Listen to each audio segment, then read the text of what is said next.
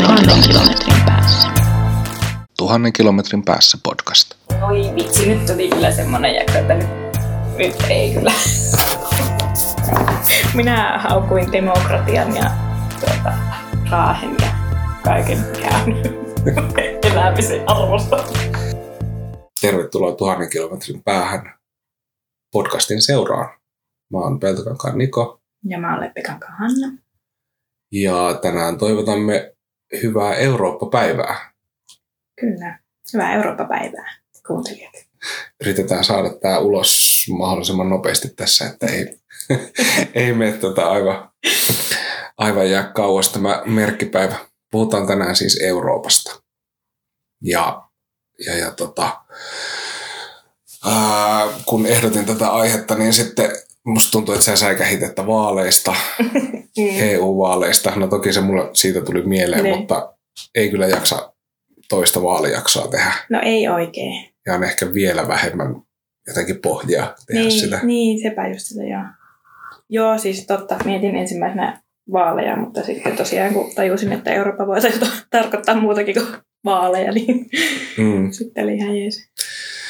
Mutta EU-vaalit tosiaan tulee siis nyt jo ensi viikolla alkaa ennakkoäänestys ja kahden viikon päästä on vaalipäivä, että pikkusen taitaa nyt jäädä tässä hallitusneuvottelujen varjoon myöskin noin Joo. Saapa, mediassa. saapa nähdä tätä. En siis itsekään yhtään tajunnut, että ne niin äkkiä tulee. Ei varmaan moni muukaan. Mm. Mutta tota, kysymys kuuluu, että missä on Eurooppa ja ollaanko me siellä? Lyhyt tai pitkä ja kattava vastaus. tota, se, en mä oikein siihen osaa vastata, että missä on Eurooppa, muuta kuin että sieltä kartaltahan se löytyy, mutta siihen, että ollaanko me siellä, niin joo, mun mielestä on. Onko susta aina tuntunut siltä? On. Kyllä mä oon aina ajatellut, että suomalaiset ja eurooppalaisia sieltä reunalta, Hmm. niitä takapajuisia eurooppalaisia, mutta tota, kyllä me, minä ajattelen, että ollaan Hmm. kuitenkin. Joo, kyllä mäkin ajattelen niin. Musta vaan tuntuu, että se on ehkä niin kuin voimistunut se käsitys eurooppalaisuudesta tai semmoinen tunne. En mä, ja siis on se varmaan, niin kuin, siis onhan se osa identiteettiäkin niin kuin jollain Mm. tavalla siis Mm. tilanteessa, jossa sitten vertaa, vertaa niin kuin johonkin muihin siis niin kuin amerikkalaisiin Niin, tai afrikkalaisiin tai tälleen, mutta tota, mm, niin musta tuntuu, että se on niin kuin tässä EU-aikana ja sitten kun on niin kuin sekä vanhentunut ja tullut niin kuin jotenkin vaan elämänkokemusta ja kun on reissannut Mm. tai päässyt siis käymään muutamissa eurooppalaisissa kaupungeissa, niin siitä on ehkä syntynyt se, se niin kuin käsitys, että mekin ollaan eurooppalaisia. Koska kyllä musta niin kuin, ja sitten se ehkä vielä korostuu niin kuin EU-yhteydessä, että, että kyllä musta tuntuu silti, että se Eurooppa, mistä uutisissa puhutaan, niin se on yhä jossain muualla. No joo, sillä tavalla, että kun me ollaan täällä kuitenkin meren takana, niin me ei olla ikinä siellä niin kuin ihan täysin siellä pelipaikoilla. Mutta jotenkin mä oon viime aikoina ajatellut, että ehkä se ei haittaa. Mm. Kaikki negatiivinenkin tulee sitten tänne paljon hittaampaa, jos positiivinenkin, mutta tuota,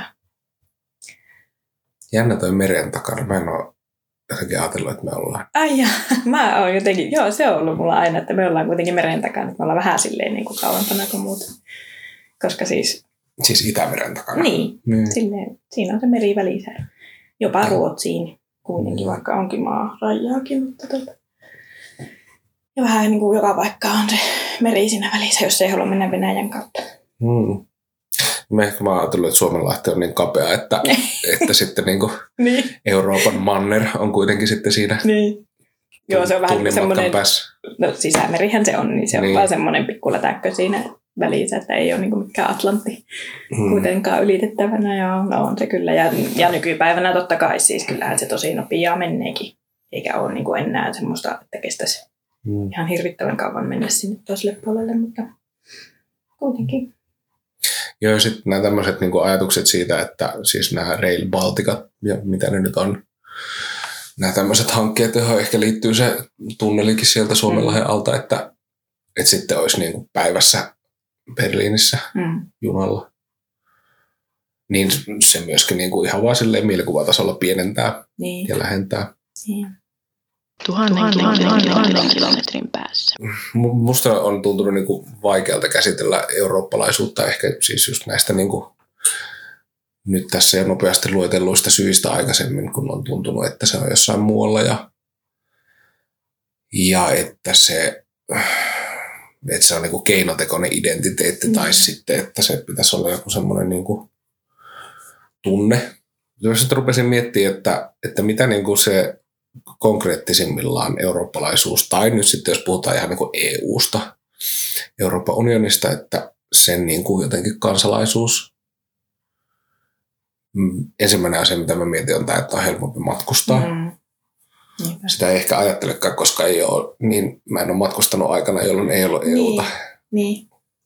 Ja Ruotsi ei ole koskaan tarvinnut passia, tai Niin. niin. koskaan ja koskaan, mutta siis elinaikana. Niin. Joo, mitä, se- mitä sun mielestä EU niin konkreettisesti on? Ah, No ehkä, joo, siis tämä just, että se on helpottanut sitä liikkumista ja sitten tietenkin yhteinen rahaa vielä enempi sille, että ei ole enää vuosiin, kun en ole missään kauhean kaukana käynyt, niin tarvinnut miettiä noita rahanvaihtohommia. Että ei siitä ihan hirveän kauan ole, kun mihin me mentiin, niin vaihdettiin kuitenkin. Mutta siellä Ruotsissa ei käy. Ja, no niin, just silleen, että no anyway. Mm. Mutta kuitenkin, että mitään tosi mystisiä rahoja ei ole tarvinnut viime aikoina vaiheella. Nyt kun mä rupesin miettimään tätä, niin on sitä rahaa vaihdettu kuitenkin. No anyway, se on aika monessa maassa kuitenkin käy se euro, niin, niin kyllähän se helpottaa. No sitten, mm, no, en mä, mä en oikein osaa nyt sanoa, kun siis semmoinen EU-kansalaisuus ja semmoinen jotenkin niin kuin ihmisen tasolle tuleva EU-laisuus niin on jäänyt kyllä tosi kaukaiseksi. Että en mä, niin kuin, en mä osaa nyt yhtään lähteä edes tätä purkamaan mitenkään, että miltä musta tuntuu, että mä nyt, minä olen osa Euroopan unionia. Että, Mm. No, mulla mul semmoinen kaikkein konkreettisin asia, mitä mä mietin, niin on se, että ää, tuotteet, joissa lukee, että made in EU, niin ne tuntuu jotenkin turvallisemmilta, koska mä jotenkin en tiedä miksi, onko se oikeasti niin, mutta siis ajattelen, että, että EU on tehnyt juuri tämmöisiä niin kuin tuoteturvallisuus ja, ja, ja siis tämmöisiä asioita. Joo. Ai, jännä, kun mulla se, sekin vähän niin kuin tökkii se meidän EUkin, silleen, koska se on niin semmoinen, että no missä se on tehty. Niin se piilottaa siis Niin, sen. niin. Mm. Mutta tota, on se totta kai niin turvallisempi munkin mielikuvissa kuin joku in China tai joku muu. Mm. Varsinkin siis ruuissa. Mä nyt ajattelen ruokatuotteita näin. Niin kyllä mä mieluummin sen e- Made in EU otan kuin jonkun jostakin vielä kauempaa tuotu. Mitä ruokaa edes tuodaan En, Kiinasta? ei varmaan Kiinasta tuokkaan. mä yritän kyllä miettiä, niin kuin, en mä tiedä, onko täällä kaupoissa edes kauheasti, mutta on niitä nyt varmaan. Banaanit ja kahvit. Niin, silleen on pakko. joita ei mieti, että onko ne. Niin. Joku Niin. brasilialainen äh, liha tai mistä sitä tuotiin jossain välissä, jotakin semmoisia. Mm. Niin ja se on myöskin semmoinen esimerkki siis tuotteista, joita, Niin, joiden niin kuin tämmöistä turvallisuutta on kyseenalaistettu. niin. Mm. Se, se nyt oli ehkä aina, mikä mulla tuli se äkkiä mieleen. En mä sitten taas niinku, ehkä kaikki lelut on vielä made in China. Siis ihan järkiään kaikki. Niin se on niinku turha lähteä etsimään sille, että mikä olisi turvallisempi tai eettisempi tai Mm. mitä tahansa muuta. Että ne on, ne on siis ihan kaikki. Niin, ja ehkä siis tämä enemmänkin, enemmän kuin pelkkä made in, niin siis se, että niitä myydään niin kuin täällä. Niin. Siis tavallaan se, että just leluja, kun ajattelee, jotka niin kuin lapsen suussa on, niin, Niin. niin, niin tota, jotenkin niin kuin uskaltaa ostaa fyysisesti EUn alueelta. Tai Niin, minä niin kuin niin. selitän itselleni sitä niin. Niin. Joo, ja siis onhan siinä se, että kyllähän varmasti EUn alueelle ja Suomeen varsinkin tehdään niitä testejä justiinsa kuitenkin, että Mm. sitten uskaltaa paljon, paljon niin paremmin Mm. kuin että vaikka tilaisi suoraan jostain kiinalaisesta verkkokaupasta. Tähän tota, sitten, että kun se näyttäytyy meille ja muillekin yleensä siten, että on helpompi matkustaa tämä niin kuin Euroopan yhtenäistyminen, Niin se on kyllä mu- mulle myöskin nostanut sitten viime vuosina siis niin kuin sen toisen puolen siitä asiasta, että se on meille helppo matkustaa ja sitten taas niille, jotka on EUn ulkopuolelta, Mm. niin se ei ole. Se, on, Mm. se muuttuu entistä vaikeammaksi. Ja ihmiset yrittää päästä niin kuin henkensä uhalla Niin. EUn alueelle ja se on muuttunut semmoiseksi niin kuin, niin kuin tota etuoikeudeksi, Mm. mikä on sinänsä siis ristiriitaista, koska, koska tota, ää, semmoista tietynlaista EU-kriittisyyttä minäkin niin kuin ympärilläni näin paljon ja, ja toki niin kuin itsekin, itsekin tuota, erilaisista yhteiskunnallisista asioista on kriittinen, mutta sitten, sitten se niin kuin jotenkin kritisoitu leikkauspolitiikka ja, ja tämmöinen niin kuin pankkien pelastamispolitiikka, niin sen to, toisena puolella se näkyy niin kuin tämmöinen niin kuin itse nautittu etuoikeus Mm. siitä, että, että mua ei pidetä terroristina mun ulkonäön Niin. vuoksi tai, tai tota, ei tarvitse näyttää passia, kun no Ranskan rajalla varmaan nykyään on näyttänyt passia. Joo. Tuhannen, tuhannen, tuhannen, tuhannen kilometrin päässä. Mutta sitten tämä turvallisuuteen vielä mä mietin sitä, että, että, että näin varsinkin Eurooppa-päivänä, joka on myöskin tosiaan se voiton päivä, varsinkin puna-armeijalle, niin tota, vaikea kuvitella siis niin kuin sotaa EU-maiden välillä. Joo, niin. Tästä kyllä nyt aamulla luin hyvän huomion, että kun aina sanotaan, että ei ole sotaa Euroopassa ollut niin ja niin monen vuoteen, niin Balkanillahan on Niin. sodittu aika vasta. Niin. Ja Eurooppa on tosiaan EU-ulkopuolellakin. niin. Äh, nyt mä Ja ehkä se just sit myöskin varmaan ehkä korostaa sitä, että, että sitten taas tämän unionin, tai kun siis unioni jotenkin rauhanprojektina pidetään siis sitä, että Saksa ja Ranska ei sodi, niin, niin niiden välillä olisi hirveän vaikea kuvitella muutenkaan tavallaan. Niin, niin. Joo, joo sitä mä ajattelin, että sillä sinänsä niin kuin, että on onnistunutkin EU siinä tavoitteissaan, että tosi, tosi hankala kuvitella, että just isot maat lähtisivät toisiaan vastaan enää taistelemaan, mutta sitten historiallisesti katsottuna, niin se on jotenkin niin huvittavakin, että kun kuitenkin Euroopassakin ollaan oltu tosi riitaisia ja sotaisia, niin, niin että onko se vaan semmoinen, kun on tarpeeksi luotu taloudellisia siteitä niiden osapuolten välille, niin, niin sitten se on vähentänyt sitä. Niin, halua mutta on, onko siellä se kuitenkin pohjoilla se semmoinen perusajatus, että nuo meidän perhanan naapurit nyt pitää fyökätä sinne. Äh, Onko, onko niillä joku semmoinen sisäänrakennettu siellä Mm. Keski-Euroopassa? En tiedä, mutta tota, Vai onko se sitten niin kuin, että se on lieventänyt tavallaan niitä jännitteitä ja sitten siirtänyt ne sinne ulkorajoille? niin, niin, sinne, sinne tuota, niin kuin kuvitteellisia ja tai kuvannollisia ja konkreettisiakin muureja rakentavalle ulkorajalle, että niin. Voi se olla niinkin. Kyllä tota varmaan just yhteinen vihollinen on löytynyt sieltä idästä ja etelästä. Niin. On se varmasti niinkä just yhdistänytkin sitten varsinkin tuota Keski-Euroopan aluetta. Tai Länsi-Euroopaksi, kun sitä nyt ehkä sitten kutsuttaisiin. Hmm. niin kuitenkin aika monta vuosikymmentä on jo EUta siinä, siinä pietty niin, niin pystyssä, niin tota, on se varmasti sitä rauhoittanut ja, ja just yhdistänyt ja luonut niitä semmoisia erilaisia suhteita. Paitsi, no ehkä pakko nyt sitten se Brexit nostaa tähän kuitenkin, että, että mitä hän ne miettii siellä saarella, mä en oikein tiedä. Hmm. Se, joo, sille tapahtuneelle ja tapahtuvalle on varmasti niin semmoisia hyvin ymmärrettäviä loogisia selityksiä, jotka liittyy toisaalta siihen Brexit-kampanjaan ja sitten toisaalta Mm. mm. siihen, niin kuin, että mikä sen synnytti. Mutta kyllä se silti sillä ihan tosi pinnallisesti ajateltuna niin tuntuu semmoiselta tosi oudolta seikkailulta. Niin, Jotenkin semmoiselta niin kuin, asialta, joka ei sovi tavallaan niin kuin mihinkään. Se ei sovi siihen niin kuin tarinaan, mitä Ni- tästä niin. kaikesta on kirjoitettu. Niin, ja sitten mulla tulee nyt tämä tää tosi väärä ajatus, jota ei saa sanoa ääneen, mutta sanon kuitenkin sille, että onko nyt ehkä sitten tavalliselle ihmiselle annettu vähän liikaa taas valtaa Mm. päättää tämmöisistä asioista. Anteeksi, että mä sanon näin ääneen. Mä oikeasti ajattelen, niin kuin mä kyllä... Tai annettiinko vähän liian myöhään sitä? Niin, valtaa. niin, ja siis joo, ja silleen varmasti se, että kyllä mä uskon siihenkin, että siellä hyvin moni ei ole niin kuin ymmärtänyt oikein, että missä pitää nyt tapahtuu. Mm. Ja sitten ne on vaan niin kuin sen mukaan, että kuka on kovin tehutanut kavun kulmassa, että äänestä mua, niin silläkin on menty. Niin, jostainhan ne on toki niin kuin ne olosuhteet syntynyt kuitenkin, Niin, missä se kampanja onnistui. Että Niin, vaikka no, se perustukin ilmeisen niin kuin vääristeltyihin tietoihin. Niin.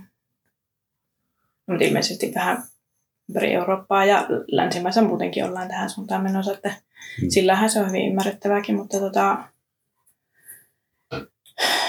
no ehkä nyt ei ihan vielä ainakaan mennä sinne. Mm. Ja tästä ehkä siis sen verran EUta niin kuin instituutionakin käsittelemään, että mun mielestä sitten EU taas on, on sellainen, tai se on mielenkiintoista, että se on niin kasvoton niin kuin semmoinen muualla oleva entiteetti, joka niin kuin, se on yhä vieläkin sitä, että EU kieltää ja EU käskee Mm. ja EU tekee sitä ja tätä, vaikka se, siellä on niin kuin Suomen hallitus ja suomalaiset mepit Niin. suomalainen komissaarikin ihan yhtä lailla mukana siinä. Mä en oikein koskaan ole hahmottanut, että kuka se on se EU, joka, joka tekee. Se on joo aika mystinen tapaus kyllä. Niin. Se on aika jännäkin silleen, että ehkä nyt vasta itsekin ja suomalaiset ehkä muutenkin on tosiaan ruvennut heräämään siihen, että kyllähän siellä meilläkin edustus on. Mutta tota, just sen verran, mitä mäkin googlasin tuossa äkkiä sen Eurooppa-päivän ja sitten kävin jossakin EUn sivulla, niin se tuntui niin ihan, että se, se oli niin hassu, kun siellä oli suomeksi kaikki, Mm. totta kai.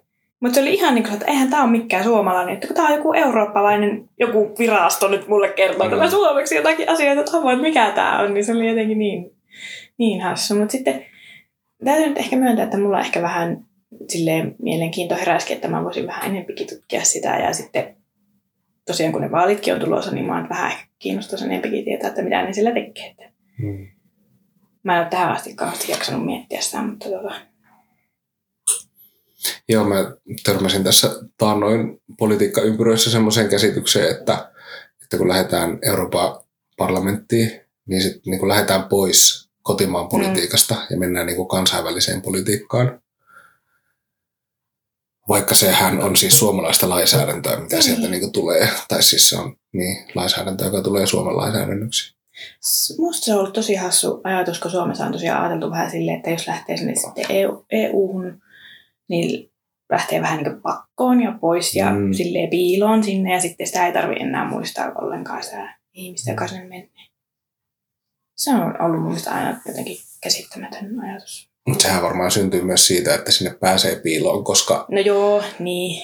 tarvitaan joku syy, että mennään sinne EU-sivuille ja havahdutaan, Niin. että, että tämähän saattaakin olla joku ihan niin kuin ymmärrettävä asia.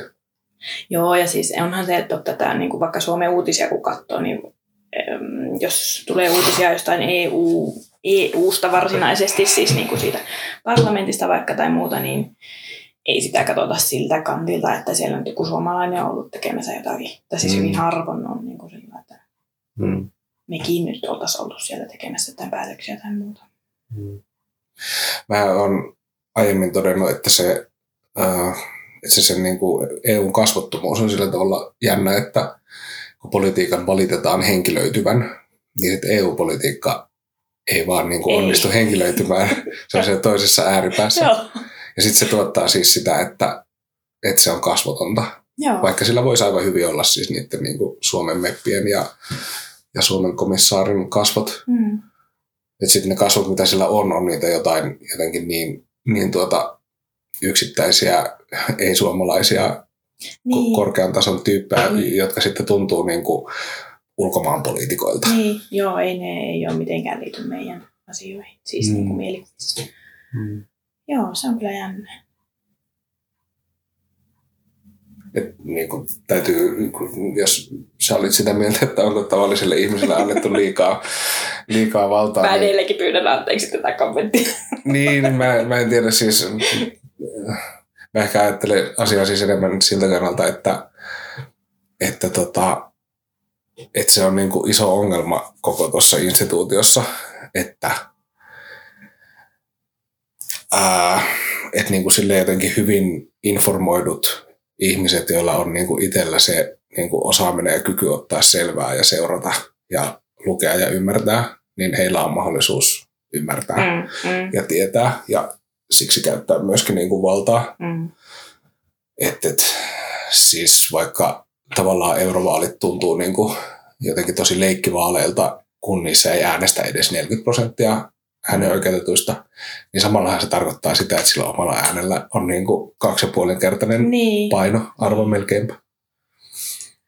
joo, mutta ehkä tuo, no tuossa se oikein niin korostuu se, mitä sä äsken sanoit siitä, että jos tietää, niin tietää, mutta tota, kyllä se on vähän niin kuin ehkä muutenkin politiikassa nykyään se semmoinen mm, ongelma, Mm. että mm, jos ei jaksa mitään muuta ottaa selville mistä ja sitten se joku kavun kuuluu masa huutava kova äänisin tyyppi saa sut vakuuttuneeksi, että hänen asiansa on oikein, niin tota, se on... Mä en, mä en keksinyt tähän sopivaa adjektiivia, että mitä se on. Se on Mm. huono juttu. Niin, Tai sille, että mun mielestä politiikkaa ei pitäisi tehdä silleen että huutoäänestyksenä, että kuka koviten mm. huutaa omaa asiansa, niin se voittaa. Mm.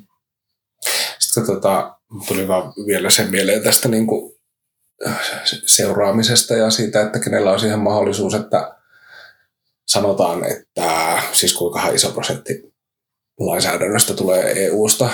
Mulla on mielessä 50 prosenttia, mutta se saattaa olla joku muu luku.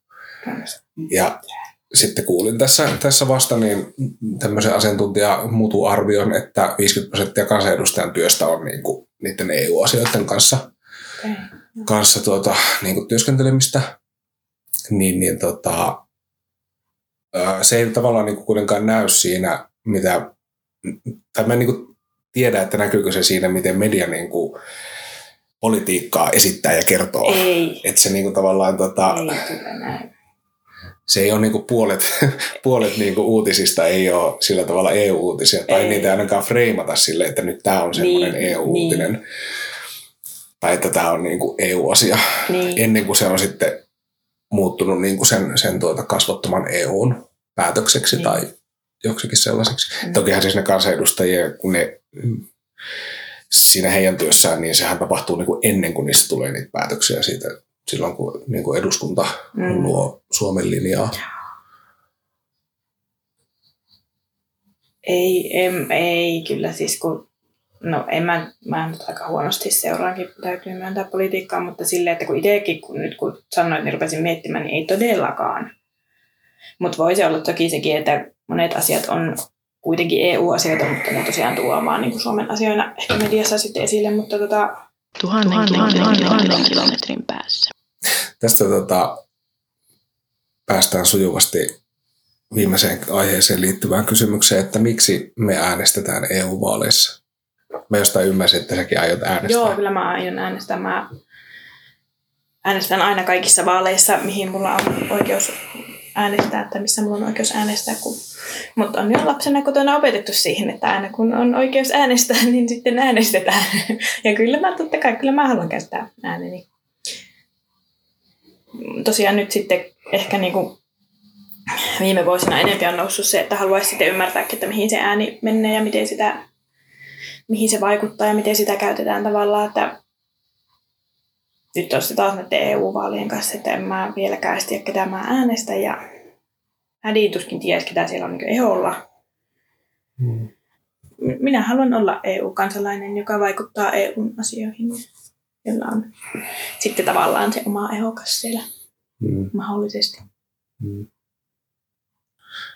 Mä äänestän ö, kans siksi, koska mä oon tottunut siihen, mä oon jo lapsena siihen opetettu, mutta siis mä niin kuin, olen myöhemmin tämän tavan omaksunut ja on sillä tavalla toki myöskin niin kuin vaalinörtti, Niin. että, että tota, innostun mistä tahansa vaaleista ja äänestyksistä, myös niistä, joihin en voi osallistua.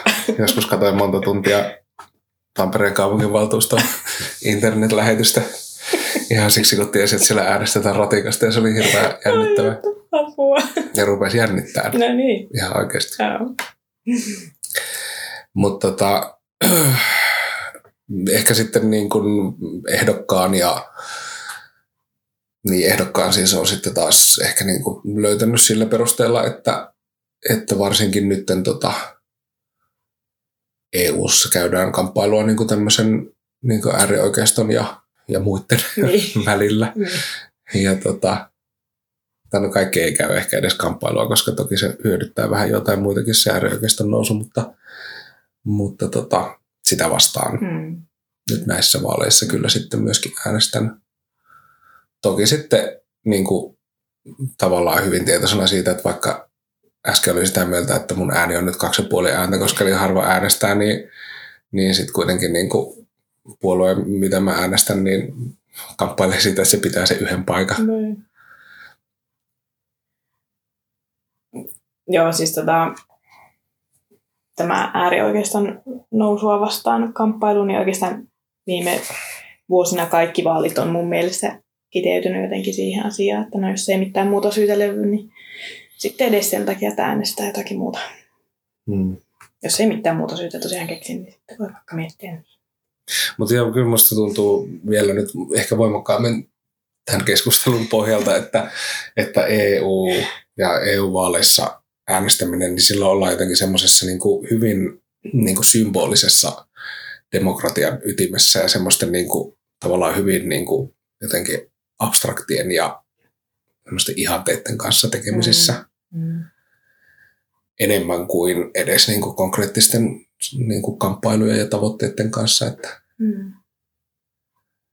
Se siis vaan hyvin kuvaa sitä koko kuvaa, mikä mulla on niin EUsta syntynyt, että, Niin. että se on vaan niin, niin tuota, vaikka sen tarvisi olla niin, niin se on vaan niin kaukana kuitenkin. Niin.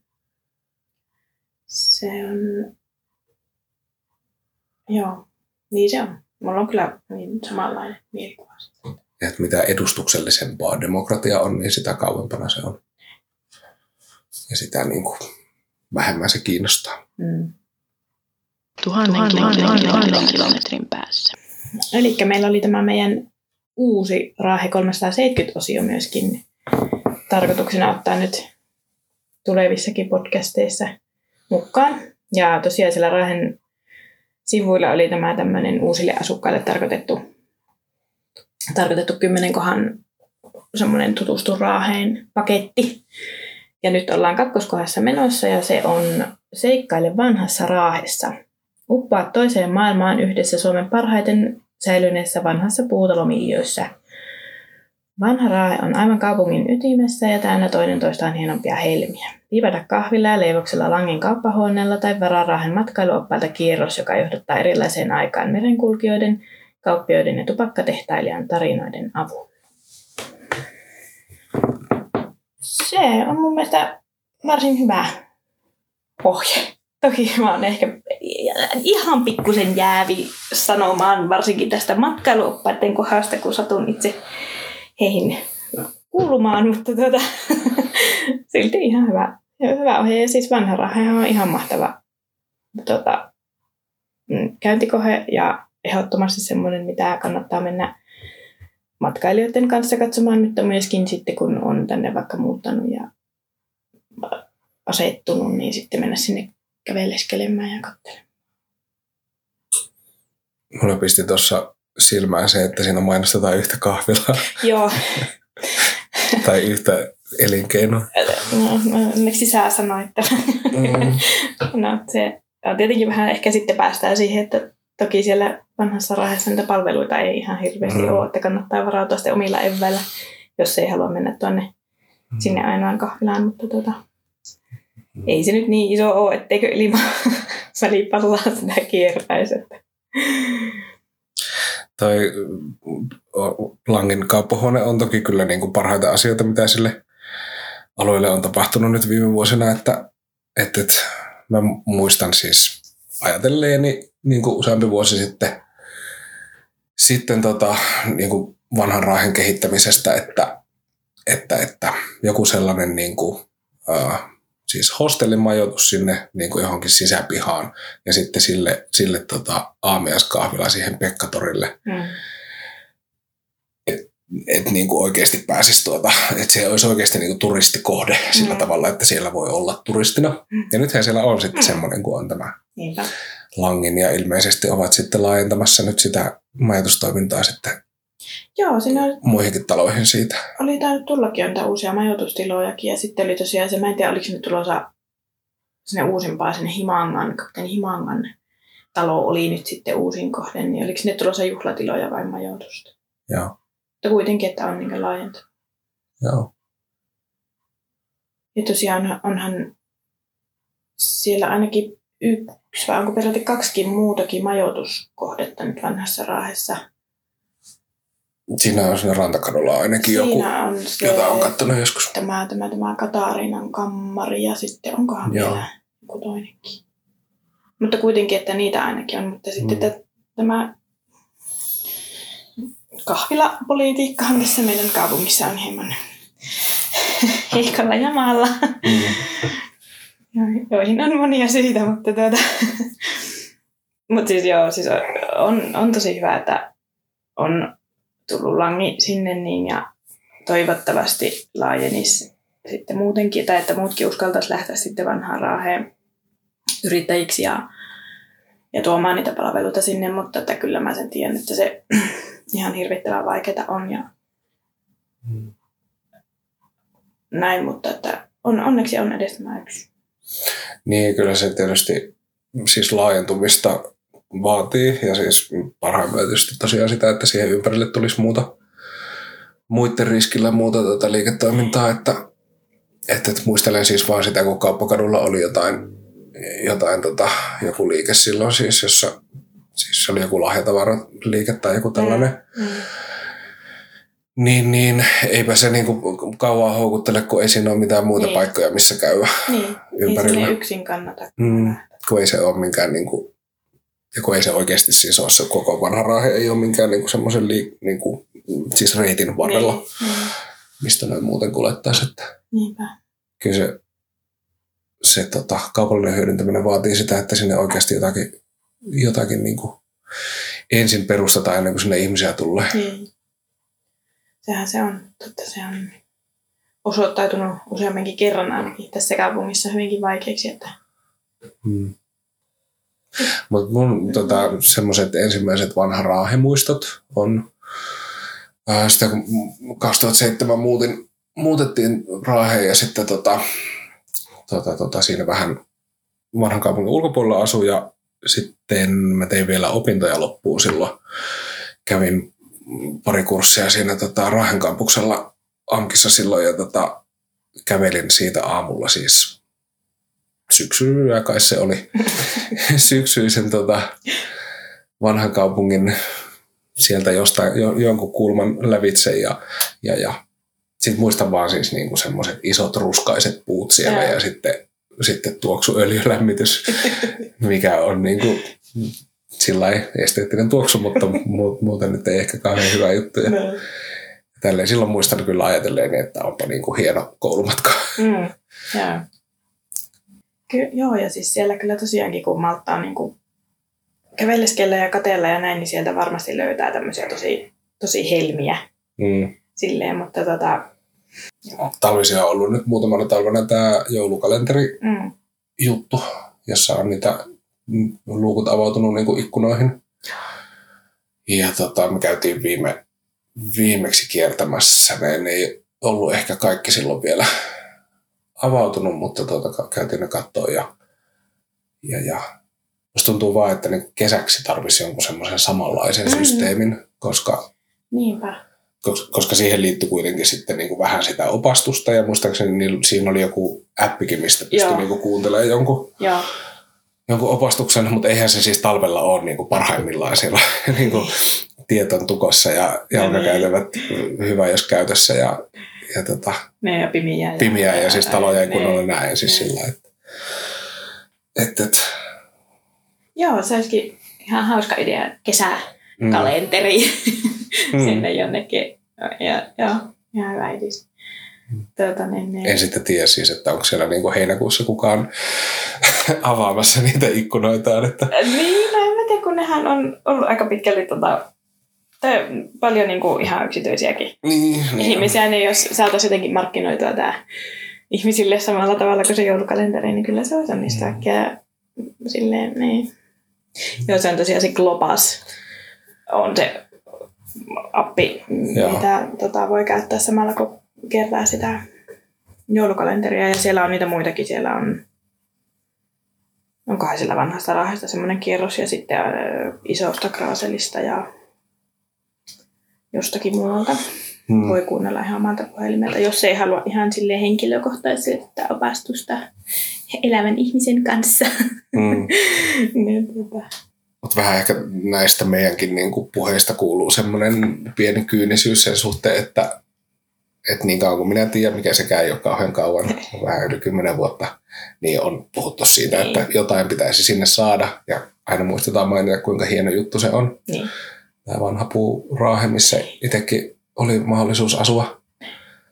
Mutta sitten niin kuin yksi tämmöinen niin Niin.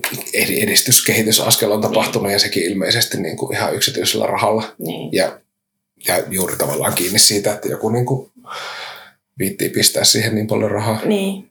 Ja omaa ja uskaltaa ja Mm. sitten omaa niin aikansa ja haluaa sitä oikeasti tehdä.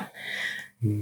Joo, siis mä luulen, että se on varmaan sieltä jostain 60-luvulta sitten, kun se on se kauppakatu siitä niin kuin hiljentynyt, niin sieltä asti on puhuttu ehkä, että se pitäisi saada taas eläväksi, mutta tuota, Kyllä sillä ole enää kirpputorejakaan. ei siellä ole enää mitään. Ei Mm. tässä kaupungissa muutenkaan enää ole kohta mitään tuossa keskustassa, niin tota, silleen vähän jännittää, mutta tota, Mutta toivottavasti tuosta saa ihmiset myöskin niin kuin mallia tuosta langista ja sen meiningistä. Et siinä, on, siinä on kuitenkin myöskin se, niin kuin, musta siinä on siis se semmoinen tarina, mikä, mitä ei ole niin kuin vielä muuten kerrottu niin laajasti. mm. Siis, että, Joo, sitäkin on puhuttu jo vuosikausia, että siellä on niitä kertomattomia tarinoita, joita pystyisi mm. hyödyntämään, kun vaan pystyisi. Mm. Mutta tota, ja siis mm, on sitä mieltä, että kyllä ehdottomasti tarvittaisiin niin kilpailua, että tämä yksi ei sitten niin laajenisi ihan. Niin, eikä myöskään Tai- näivety kilpailun puutteessa siis. Mm, niin, toisaalta Mm. näin ja sitten ettei se niin kuin aivan, aivan osaa käsiin, niin tota, kyllä, kyllä olisi niin kilpailu tosi tervetullutta. Mm. Mutta tosiaan itsekin tosiaan, kun näitä asioita pyörittelee niin lähes päivittäin päässäni, niin ei, ei, en mä. Mm. Ku- Kuka, kuka haluaa lähteä koittamaan sinne, niin Niin mä luulen, että aika monilla on myöskin niin kuin visioita, niin kuin varmaan meilläkin, siis Niin. semmoisia isoja ajatuksia siitä, että mitä siellä voisi olla, mutta sitä niin kuin ensimmäisen askeleen ja riskin ja sitä ottajaa ei niin kuin sitten niin. meissä Niin. kuitenkaan ole. Se on varmaan siksi, että mitä useammin tai mitä enempi vuosia menee ja kun siellä on kuitenkin välillä on koitettu Mm. ja yritetty ja koitettu ottaa niitä ensimmäisiä askeleita, mutta sitten ne on kaikki jotenkin karjutunut, niin Mm. ei, ei sitten enää uskalla. Mm. Mutta nyt tämä menee tämmöiseksi raahelaiseksi valittamiseksi. Mm, niin. Mikä on vanhassa raahessa parasta? No mä sanoisin ehkä Katiin häntä niin kokonaisuudessaan. Eli tämä pohjoispää vanhasta raahesta, pikkutalot ja ei nyt niin kapeat kujat, mutta vähän kapeammat Mm. kadut ja se, se miljö siellä, niin se on ehkä parasta. Musta on ollut se, mitä on niin kuin asunut nyt kahdella puolella tuota keskustaa ja sitten tota, uh, niin kuin vaikka ollut töissä siellä ja tälleen, niin, niin, niin se, että se niin kuin kirkon hahmo jotenkin hallitsee, se näkyy aina jostain ikkunasta mm. ja Mm. niin kuin, jotenkin sillä lailla- tota, mm, en mä tiedä edes miksi, mutta se tuntuu musta niin kuin hienolta nähdä se uusista kulmista ja siis sillä se on semmoinen kuitenkin niin kuin maamerkki ja semmoinen, joka jotenkin tuntuu pitävän sitä niin kuin koossa. Joo, ja silleen kun Raahe on muuten niin tasainen, niin kun se kirkko on Niin. oikeasti sillä mäellä, niin se, se on aika hallitseva siellä. Mm. Se näkyy monesta paikasta. Ja onhan se siis komea, Niin, Niin niin siis semmoinen- sekin vielä. saatanan pelottava kirkko. Joo. Kyllä, mutta siis niin kuin just näin, että siellä on tosi kiva vaan katella kaikkia niin kuin näkymiä ja taloja Mm. ja just semmoisia jostakin välistä näkyy jotakin, että oho, tuostako näkyy tolleen. Mm. Enpä huomannutkaan, niin ne Mm. on tosi kivoja hetkiä, kun huomaa semmoisen. Mm. Joo, mä luulen, että ne semmoiset kapeat kujat ja sellaiset, niin nehän löytyy varmaan siis sieltä sisäpihoilta. Niin, Sieltä, mihin ei niinku pääse. niin. No nyt on ehkä vähän pakko mainostaa, että meillähän löytyy pihakierros. Jos ei muuten pääse pihoille Näin. katselemaan, niin oppaita löytyy pihakierros.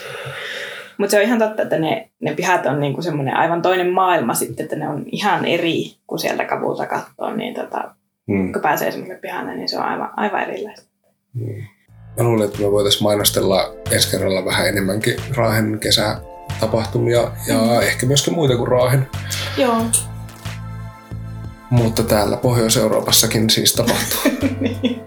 Joo, kyllä täällä yllättävänkin paljon siihen näin, että ollaan täällä meren takana kaukana. niin. Palataan tuota, tähän asiaan ja, ja, ja 黑吧，